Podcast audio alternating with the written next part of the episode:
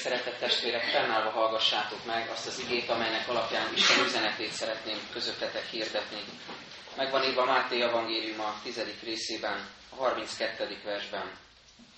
Aki tehát vallást tesz rólam az emberek előtt, arról majd én is vallást teszek mennyei atyám előtt. Ez Isten igéje.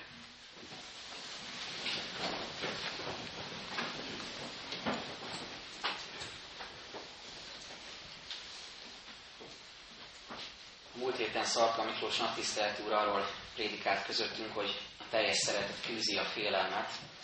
Nagyon jó volt hallgatni ezt az üzenetet, és jó volt odáig eljutni lélekben, gondolatban az ige hirdetést figyelve, és Istenre hang, ráhangolódva, hogy Isten gondoskodik arról, hogy az emberi kapcsolatainkban is megélhessük ezt, hogy a szeretet kiűzi a félelmet, és ugyanakkor mégis megélhetjük és befogadhatjuk Istennek a féltőn szerető gondoskodását, és mi magunk is ezzel a féltőn szerető módon viszonyulhatunk egymáshoz, kapcsolódhatunk egymáshoz szeretettel, olyan szeretettel, amelyben nincsen félelem. Ahogy mondom, jó volt hallani ezt az üzenetet, hiszen úgy gondolom, hogy nagyon nagy szükségünk van arra, hogy megszabaduljunk a félelmek békjójából, és így legyünk Krisztus követők ebben a világban. Hogy felszabaduljunk minden félelmünk, minden rettegésünk, minden szorongásunk alól, és így éljük meg Jézus követését. Egyrészt szükség van erre az egyes keresztény ember életében, mert így válhatunk a föld sójává, a világ világosságává, hegyen épített várossá, amelyen letagadhatatlanul látszik a Krisztusi személyiség, a Krisztusi értékrend. Ugyanakkor az egyház közösségének az élete is így válhat Krisztustól, a Krisztustól kapott küldetés beteljesítőjévé. De a kérdés az, hogy hallottuk ezt az igehirdetést, és halljuk sokszor, számtalanszor a Bibliában is, hogy ne féljetek, ne rettegjetek, de vajon szabadulunk-e a félelmeinktől, és be tudjuk-e tölteni így félelemmentesen a küldetésünket? Nemrég olvastam ezt a mondatot, így hangzik, a mi generációnk válaszok után kiállt, a keresztények pedig dadognak. Két ö, gondolat jutott erről eszembe. Egyrészt néha jó ezt megtapasztalni, és alázatra indító megtapasztalni, hogy bizony mi csak dadogunk néha. Ami alatt azt értem, hogy Isten kegyelmére hagyatkozunk, sokszor gyengék, nagyon emberiek, nagyon esetlenek a szavaink, és ezek mégis célba jutnak Isten kegyelméből. Ez arra indít minket, hogy újra meg újra bízzuk az ő kegyelmére magunkat. Nekem ez nagyon sokat jelent, hogy, ez, hogy Isten a, a gyenge emberi szavakat is e, tudja használni, és igaz Pálnak a szava, hogy amikor gyenge vagyok, vagy amikor erőtlen vagyok, akkor vagyok erős. Ugyanakkor igaz a másik gondolat is, ami ehhez az idézet utalt, hogy a keresztények csak dadognak, hogy bizony Pál azt is mondja, hogy ha trombita bizonytalan zengést tészen, kicsoda készül a harcra. Tehát nekünk amellett, hogy megéljük a gyengeségünket, néha a dadogásunkat, néha azt, hogy erőtlenek vagyunk, és Isten mégis használ, egyre erősebbé kellene válnunk az evangélium hirdetésében, mert ebben a bizonytalanná váló világban, amely nagyon sok kérdést támaszt velünk szemben is, és sok mindent megkérdőjelez, egyre inkább nem a dadogással lenne szükség, hanem a biztos lábakon, szilárd talajon álló bizonságtételre. Nemrégiben beszélgettünk egy baráti társaságban hívő testvérekkel arról, hogy vajon hol van a szenvedély a keresztény ember életében, az egyház életében, és nagyon furcsa képet használt valaki, amiről aztán sokáig elmélkedtünk, nem biztos, hogy mindenkihez közel áll ez a példa, de azért elmondom, mert engem megfogott, hogy ő azt mondta, hogy, vagy azt vetette föl, hogy nézzük meg a futballszurkolók életét. Hogy ők, hát persze hétköznap ők, ők is mondjuk így normális emberek, de amikor elmennek a a meccsre, ugye beöltöznek, készítik magukat elő, kicsit ráhangolódnak, összeverődnek kisebb-nagyobb csapatokba, bemennek a stadionba, és mindent beladva szurkolnak, szorítanak a csapatuknak.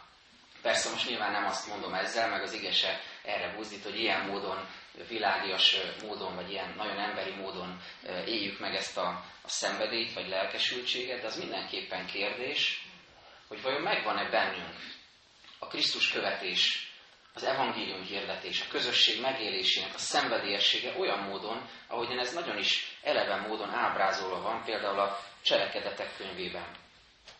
Azért mondtam el ezt a képet, mert Máté evangélium a tizedik részében, amit a napokban olvashattunk, Jézus kiküldi a misszióba a tanítványait, és erre a szenvedélyes Krisztus hirdetése, evangélium hirdetése bátorítja őket. Már erről a bátorításról szeretnék majd beszélni. De előtte jó azt meglátni a tanítványok kiküldésében, hogy Jézus nem csak feladatot bíz rájuk, ahogy a hetedik versben olvassuk, menjetek el és hirdessétek, elközelített a mennyek országa, vagy nem csak módszereket tanít nekik, ahogy a kilencedik versben olvassuk, ne szerezzetek se aranyat, se ezüstöt, se részpénzt az övetekbe, se tarisznyát az útra, se két felső ruhát, se sarut, se botot, mert méltó a munkása kenyerére.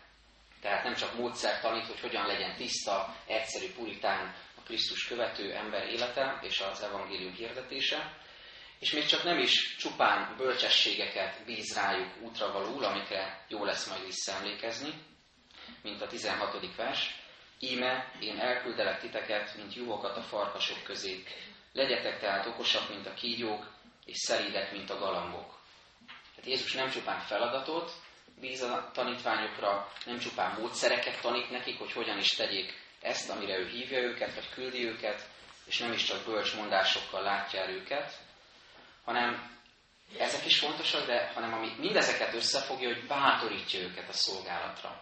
Nem valami hideg tanítóként mondja, hogy én már mindent megtanítottam, és menjetek és csináljátok, hanem bátorítja őket a szolgálatra. Elmondja azt is, hogy hogyan tegyék, mire figyeljenek, milyen lelkülettel menjenek be egy-egy városba, egy-egy házba, de nagyon fontos, hogy bátorítja őket, felszabadítja őket minden félelem alól, a szorongások, a gátlások alól, azért, hogy a keresztény ember, és ez mind, a mindenkori tanítványra, tehát ránk is vonatkozik, felszabadult, örömteli szolgája, követője, hírnöke lehessen az Úrnak, az örömhírnek. Jézus abban a részben, amit most felolvastam, négy egyszerű, bátorító üzenetet mond el a tanítványoknak, ezt szeretném most elétek hozni. Ne féljetek az emberektől, ne féljetek a rátok váró eseményektől, ne féljetek a vallástételtől, ne féljetek a lelki harctól. Először tehát Jézus arról beszél, akkor bátorítja a szolgálatra, a misszióra a tanítványokat, hogy ne féljetek az emberektől. Szó szerint azt mondja, ne rettenjetek meg tőlük, ne rettegjetek tőlük. Nemrég olvastam egy történetet, ami az Egyesült Államokban történt meg, de lehetséges, hogy előbb-utóbb nálunk is előfordulnak hasonlók, vagy lehet, hogy vannak is ilyenek egy olyan országban, ahol ugye korábban nagyon szabad volt minden, és hirdették is, hogy, hogy mindenki szabad, szabadon gyakorolhatja a vallását és egyéb dolgokat. Egy hívő keresztény ember bíróságra került, valamivel vádolták, aztán kiderült, hogy igaztalan volt a vád, és felmentették a, bíróságon, és amikor a bíró szájból elhangzott a felmentő ítélet, hogy nem bűnös, akkor felsóhajtott önkéntelenül is ez az ember, kiszakadt a, a kiáltása a szívéből, és ki is mondta ezt a bírósági tárgyalóteremben, hogy köszönöm Jézus. És amikor ezt kimondta, hogy hát ez nem annyira odaillő mondat, ezért megbüntették őt, mert állítólag nem szabad ilyet mondani egy bírósági tárgyalóteremben, még valami uh, jogi uh, fogalmat vagy címkét is ráaggattak, hogy a bíróság megsértése, vagy nem tudom pontosan, angolul olvastam valami ilyesmit jelentett, hogy a bíróságot megsértette ezzel. Nem tudom, hogy miért, de a lényeg, hogy az, hogy ő vallást tett Jézusról, hogy ő benne bízott és neki adott hálát, hogy szabadá lett, ez valamiért bántotta a regnáló hatalmat, vagy az éppen ott hatalmat gyakorló ember, és lesítették ezt az embert. Kommentár nélkül, de azért hadd olvassam fel azt, amit Jézus mond Márk evangéliumában, Márk 13-ban olvassuk ezeket a szavakat.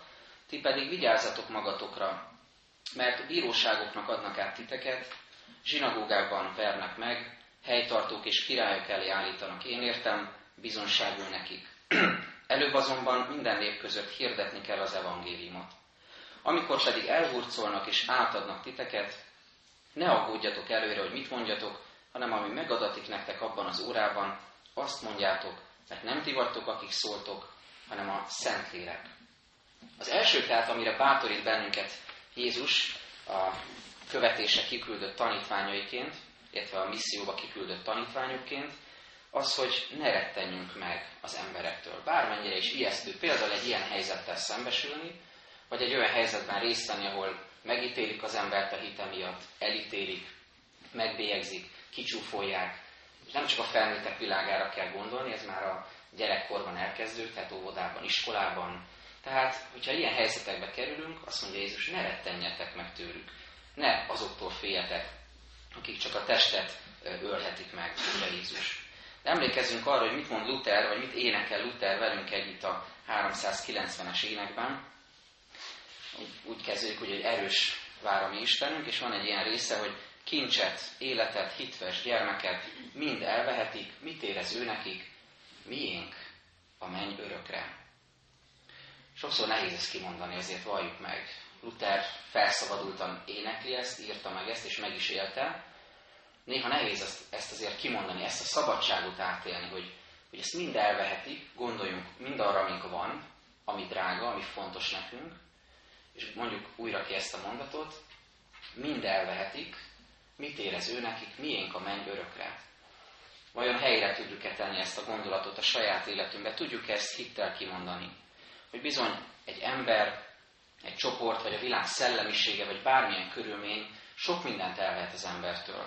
Testi egészséget, szabadságot, vagyontárgyakat, anyagi dolgokat, előnyöket, kívánságokat, kényelmi, általunk kivívott helyzeteket, pozíciókat, lehetőségeket, kapcsolatokat, sok mindent elvehet úgymond a világ, de van valami, vagy vannak dolgok, amik elvehetetlenek, amik örök értékek, amik olyan kincsek, olyan ajándékok, amik örök érvényűen a mieink. Nagyon éles kép jött elém, egy olyan embert képzeltem el, aki, akitől mindent elvesznek. Filmekben láttam hasonlót, mindentől megfosztják, lecsupaszítják, megszakítatják vele a családtagjaival való kapcsolatot, senki nem találkozhat vele, börtönbe vetik, elveszik mindenét, talán még a ruháját is. Ott látunk egy embert, egy ráadásul magánzárkában zárt embert, aki még egy raptársával se oszthatja meg a nyomorúságát. Talán még sötét is van, ott van egy ember, lecsupaszítva, lemesztelenítve. Vajon van-e valamilyen? És azt mondom az igével együtt, és erre bátorít minket, bármennyire is szomorú ez a kép, de erre bátorít minket Jézus, hogy lássuk így magunkat, hogy ennek az embernek, ha ez én vagyok, még akkor is van valami, ma mindent elvettek tőlem. Hogyha ott van a szívemben a Krisztus, ha ott van az Istennel való kapcsolat, akkor bármit elvehetnek, és mégis gazdag úr maradtam, ahogyan énekeljük egyik énekünkben. Az a kérdés csupán, hogy mire nézünk, mibe kapaszkodunk, mi az, ami éltet, mi az, ami reménységet ad számunkra. Ha csak a láthatókra nézünk, akkor bizony nagyon könnyű kétségbe esni, hogy ezt elvették tőlem. Ezzel kevesebb lettem, ezzel szegényebb lettem. De olyan ez, mintha nem bíznánk Jézusban, és mintha magunkon akarnánk segíteni, mintha csak magunkban bíznánk, mint ugye Münchhausen báró, aki ki, megpróbálja kihúzni magát a saját hajánál fogva a mocsárból. Ha viszont Jézusra tekintünk, akkor megláthatjuk, hogy ő a legnagyobb mélységből, a legreménytelenebb helyzetből is kimenthet bennünket. Ezért mondja ő, ne rettenjetek meg tőlük. És mindenki gondolhat valakire, akitől támadás érte, aki támadta a hitét, aki kritizálta őt, aki kifogásolt valamit benne. Jönnek ilyen támadások, azt gondolom, sokunk életében, de gondoljunk erre a bátorító Jézusi mondatra, ne rettenjetek meg tőlük, ne féljetek az emberektől. A második, amiben bátorít minket Jézus, hogy ne féljetek a rátok váró eseményektől olyan kedves képet használ itt Jézus a bátorításban. Egy kis veréb képét hozza a tanítványai elé. Mondhatnánk azt is, hogy a legszürkébb, a legjelentéktelenebb, a leghétköznapi kis teremménye Istennek a veréb. Többször is előfordul egyébként a Szentírásban példaként. Éppen ezért példaként. Egy olyan kis jelentéktelen teremmény, akire senki se figyel oda. Van belőle elég. Kit érdekel, mondhatnánk. És Jézus azt mondja, hogy a mennyei atya ki csodálatosan megalkotta ezt a világot, annak minden szegletét ismeri, minden kis teremményét, a nagyokat is, az egészen piciket is, az egész világ minden rezdülését tudja. Mondhatnánk úgy is, név szerint ismeri ezeket a kis verebeket is. Nézzétek meg, hogyha erre ilyen gondja van Istennek, a mennyei atyának, mennyivel inkább szeret benneteket. Egy kis veréb fontos neki, gondoskodik róla, táplálja, számon tartja, minden száncsapását tudja, ismeri Miért gondoljátok, hogy rátok nem figyel oda? Miért gondoljátok, hogy rátok kevesebb gondja van? Azt mondja, hogy sokkal értékesebbek vagytok a verévnél, sokkal jobban szeret benneteket. Arról beszél tehát Jézus, hogy fogadjuk el Istentől azokat a körülményeket és a ránk váró eseményeket, amelyek sokszor bizony szorongással, félelemmel töltenek el minket. Hogy ezek, az ezek miatt való aggódás ne akadályozzon meg minket Jézus követésében, tanítványságunkban, a misszió gyakorlásában. Nem lehet elégszer hallani ezeket a szavakat, eh, amelyeket Jézus az aggodalmaskodásról mond a hegyi beszédben, csak néhányat hadd olvassak fel közülük.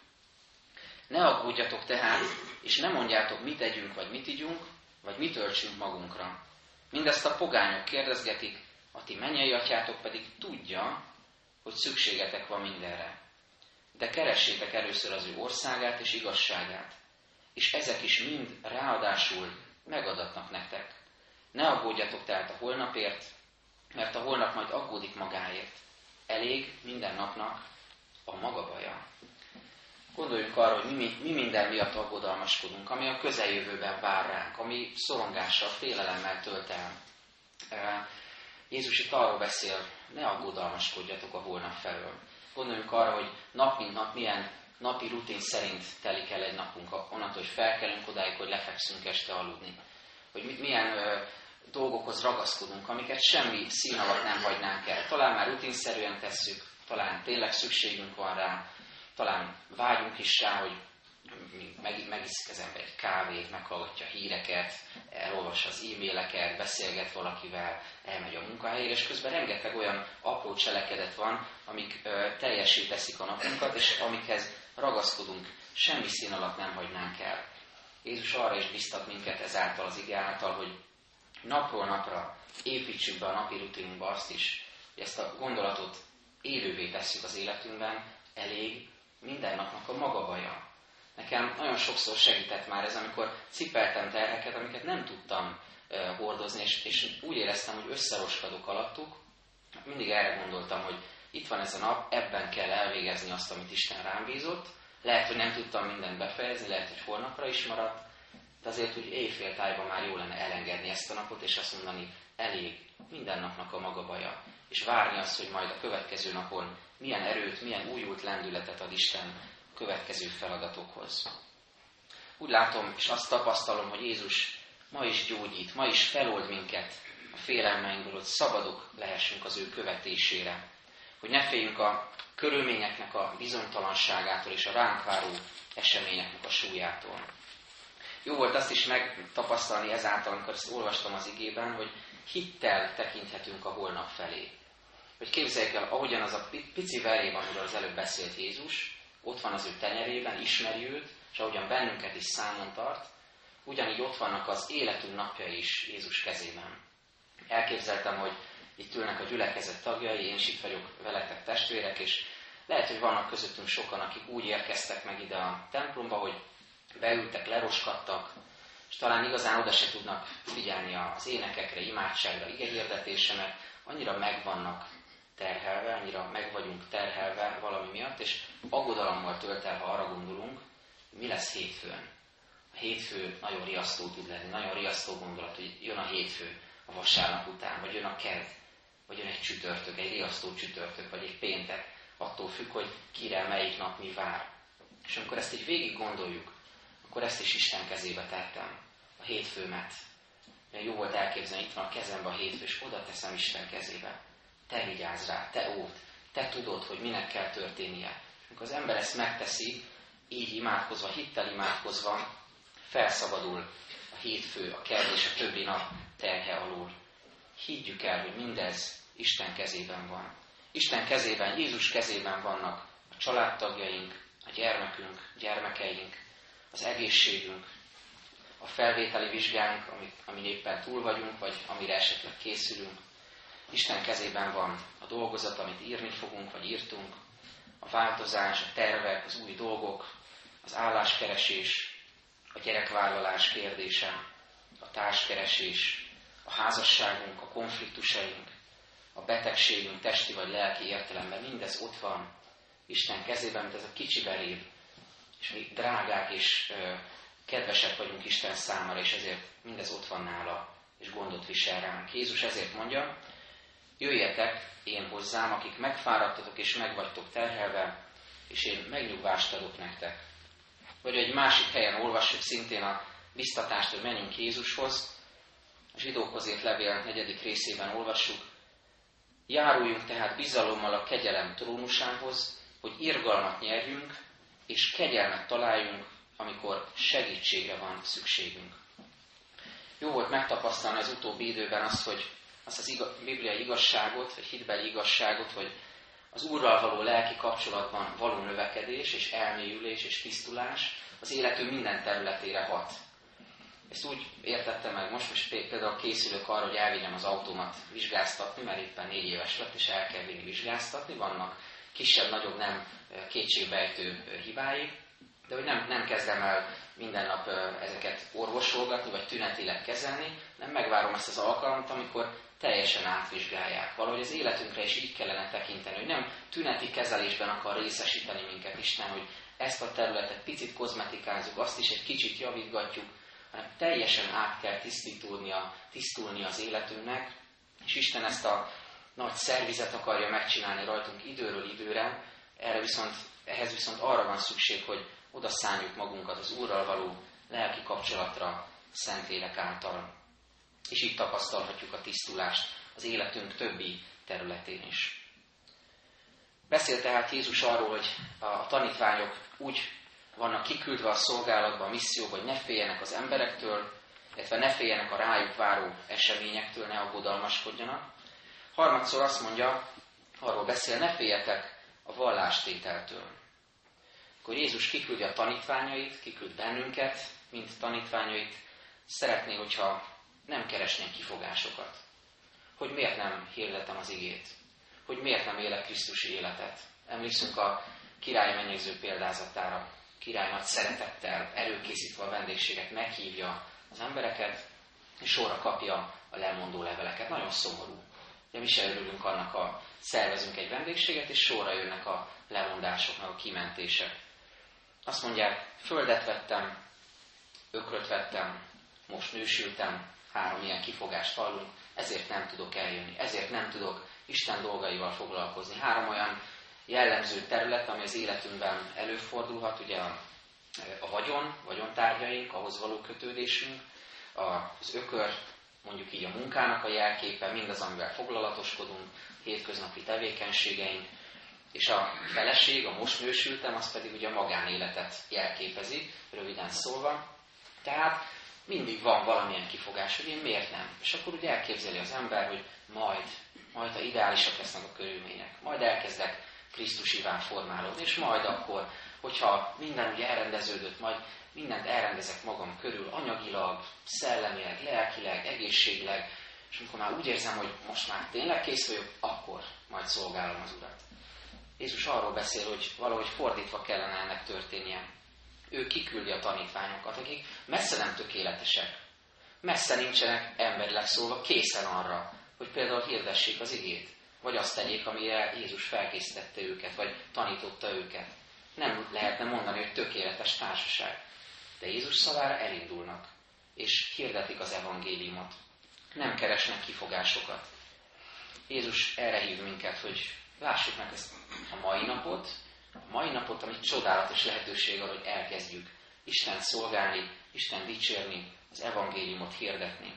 A meteorológiai jelentésebe szokták mondani, hogy országszerte havazás várható, vagy napsütés, vagy köd, különböző jelenségek. Lelki értelemben is lehet ilyen meteorológiai jelentést olvasni a Szentírásban, amiből azt látjuk meg, hogy országszerte várhatóak, vagy környezetünk szerte várhatóak olyan emberek, családtagjaink között, a gyülekezet tagjai között, idegen emberek között, bárhol, akik szomjazva várják a Jézusi embereknek a megjelenését, a Krisztusi emberek bizonságtételét szavakban és tettekben egyaránt. Az elején beszéltem ugye a futballszurkolók kapcsán, hogy hol a szenvedély az egyházból. E, és ezt más területeken is lehet látni, ugye ezt, ezt a szenvedélyességet, most ugye a futballra visszatérve, valószínűleg ha egy Fradi szurkoló elindul a Fradi Újpest rangadóra, akkor nem, nem úgy fogja ezt tenni, hogy egy fekete vagy sötét ruhába beöltözik, és egy nagyon apró, alig látható kis Fradi elvényt valahol elrejt belül a mellé zsebébe, hanem én azt láttam, hogy úgy teszik ezt, hogy köröltöznek zöld-fehérben, sálakat, transzparenseket visznek, hát az más kérdés, hogy hogy viselkednek, de hogy jelzik azt, hogy nekik ez fontos. Na most, hogyha a keresztény ember Jézus elküldi a világba, olyan valahol nagyon mélyen a mellényzsebünkbe elrejtjük, hogy mi keresztények vagyunk? Vagy pedig engedjük, hogy a lélek áradjon rajtunk keresztül. Nem feltétlenül úgy, hogy, hogy tegnap láttam, hogy kimennek a, ugye a kristások és felvonulnak az Andrási úton, és ugye hirdetik, hogy hirdetik, amit hirdetnek. Tehát nem feltétlenül így, de mindenképpen úgy, hogy magunkkal visszük a szívünkben Krisztust és az ő szeretetét mindenhová, ahová megyünk. Ne féljetek a vallástételtől, mert azt mondja Jézus, hogy aki vallást tesz rólam, arról én is vallást teszek a mennyei atyám előtt. És aki pedig megtagad engem, azt én is megtagadom az én mennyei atyám előtt. Bátorít Jézus arra, hogy ne féljünk a vallástételtől. És végül az utolsó, amiben bátorítást kapunk Jézus tanítványaként, hogy ne féljünk a lelki harctól. Zavarbejtő dolgokat mond itt Jézus. Azt mondja, ne gondoljátok, hogy azért jöttem, hogy békességet hozzak a földre. Nem azért jöttem, hogy békességet hozzak, hanem hogy kardot. Nem sokkal karácsony után különösen zavarba ejtő ez a gondolat, amikor hirdetjük mi is, hogy a proféciák betelnek, Jézus a békesség fejedelme, dicsőség a magasságban Istennek, és a Földön békesség az embereknek. És itt pedig Jézus azt mondja, hogy nem azért jöttem, hogy békességet hozzak, hanem hogy kardot. Két igét hadd fűzzek ehhez, ami talán tisztábbá teszi számunkra, hogy miről is van itt szó. Zsidókhoz írt levél negyedik részét idézem újra, ahol azt mondja az apostol, mert Isten igéje élő és ható, élesebb minden kétélű karnál, és áthatol az elme és a lélek, az ízületek és a velők szétválásáig, és megítéli a szív gondolatait és szándékait. Az Efézusi levél hatodik részében pedig arról beszél Pál, hogy vegyük fel a lélek fegyverzetét, amelynek egyik nagyon fontos összetevője, fegyvere, a lélek kardja, vagyis az Isten beszéde. Hogyha szeretnénk megbotránkozni azon, amit Jézus mond, akkor megtehetjük. Hogyha nem tudunk vele mit kezdeni, hogy Jézus a békesség fejedelme, és ő mégis azt mondja, hogy nem azért jöttem, hogy békességet hozzak, hanem hogy kardot, ha ebbe beleütközünk, ha ez egy fal számunkra, akkor valóban összezúzódunk ezen, valóban betörjük ezen a fejünket, valóban nem tudunk ezen túlmenni. Jézus azonban azt mondja egy helyen, hogy boldog az, aki nem botránkozik meg bennem.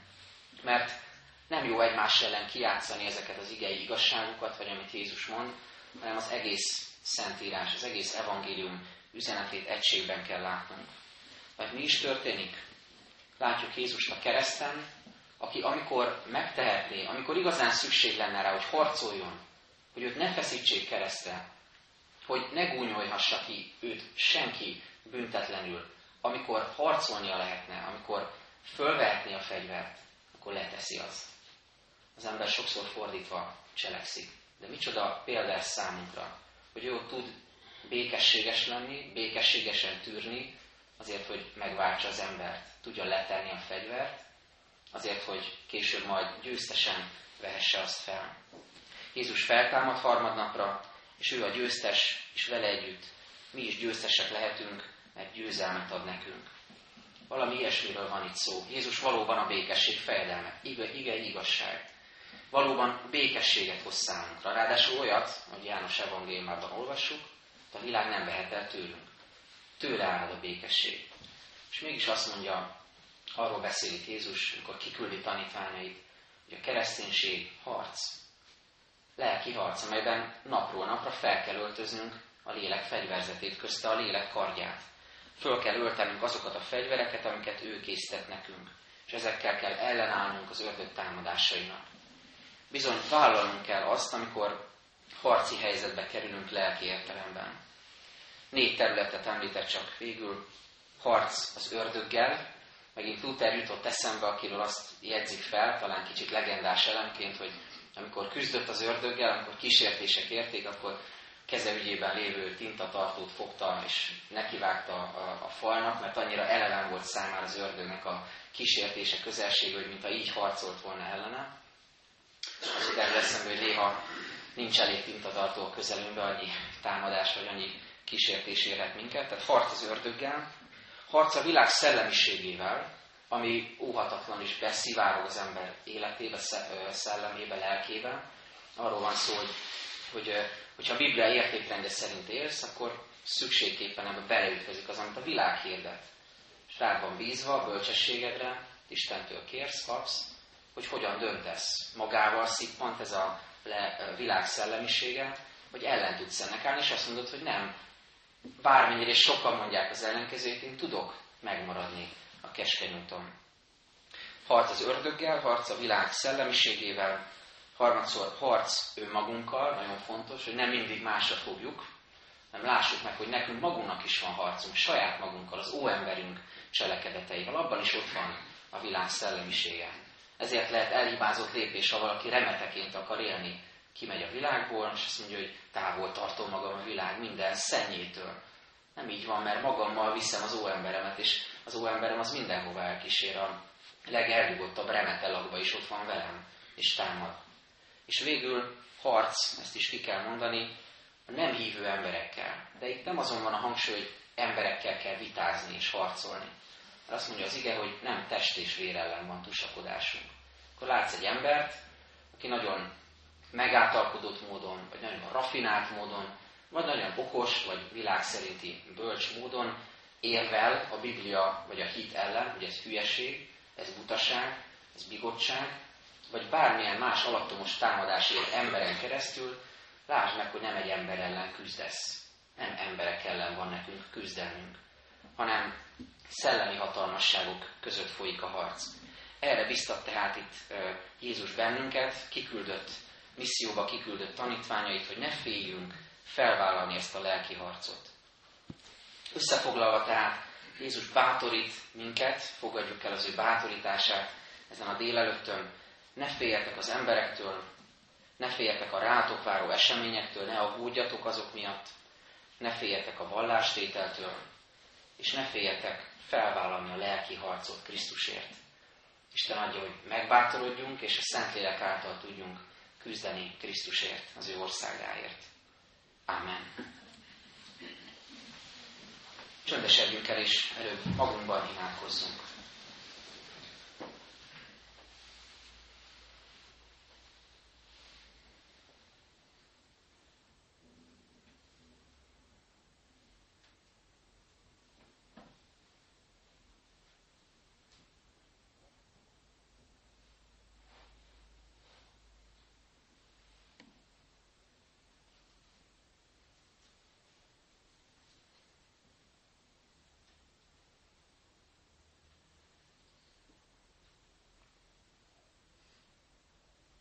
Köszönjük Úr Jézus Krisztus, hogy Te bátor szívet szeretnél nekünk ajándékozni ma is. Kérünk, hogy újíts meg ebben. Segíts, hogy megvallassuk előtte gyengeségeinket, gyávasságunkat, kicsinségünket, erőtlenségünket. Hadd merítsünk újult erőt belőled, a Te igédből, a veled való kapcsolatból. Elsősorban erre kérünk, Urunk, hogy segíts, hogy a veled való kapcsolatban újuljunk meg. És ez hadd juttasson el minket oda, vagy segítsen arra, hogy az életünk területe is gyógyulhassanak. Könyörülj rajtunk, hogy ne legyen az életünk vék alá rejtett mécses, lámpás, hanem lehessünk hegyen épült város, világ világossága, a föld sója. Mert a teremtett világ sóváróba várja az Isten fiainak megjelenését. Ebben adj új lendületet, Úrunk, és ilyen értelemben adott szenvedélyességet, te követésedben, te hirdetésedben, a keresztény életünk megélésében. És mindeközben arra is kérünk, hogy adj ehhez szeretetet és alázatot, hogy ne a hívő gőg uralkodjon el rajtunk, amikor mi nagyon nagyra tartjuk magunkat, mert hiszünk, mert templomba járunk, mert hozzá tartozunk, és emiatt lenézünk másokat, hogy mások nem így tesznek, hanem segíts, hogy egyre inkább növekedhessünk az alázatban te növekedj fel bennünk, Úrunk, hogy ne a mi énünk ágaskodjon mindenek fölé, hanem te légy nagy bennünk, amikor emberekkel találkozunk, vagy különböző kínos helyzetekbe kerülünk, ahol téged hirdethetünk mégis bátorsággal is hittel. És kérünk, hogy könyörülj a gyászoló testvéreinkkel, könyörülj a betegeken, akik régóta küzdenek betegségekkel. Urunk, ott vannak a családtagjaink, akikért sokszor esedezünk, légy az ő gyógyítójuk, légy velünk, adj nekik enyhülést, felépülést. Urunk, Te hatalmas vagy, neked van erre hatalmad, mindent, minden testvérünket, beteg családtagunkat a Te kezedbe tesszük. Legyen meg a Te akaratod, Urunk, és, és cselekedj bölcs belátásod és szereteted szerint. És könyörgünk azért is, hogy adj növekedést abban, hogy tudjuk az életünk minden napját, minden pillanatát rád bízni. Hadd tegyük a jövő hetet is a te kezedbe. Légy velünk, és kísérj el bennünket minden utunkon. És könyörgünk azért, hogy te gyógyítsd közösségeinket, könyörgünk a házasságokért, a családokért, a szülő-gyerek kapcsolatokért, könyörgünk a gyülekezetünk családjáért, a nemzetünkért, könyörgünk azért, hogy te légy mindezen közösségek gyógyítója, ápolója, megtisztítója. Köszönjük, hogy meghallgattad a magunkban elmondott imádságokat. Most elég járunk közös imádságunkkal.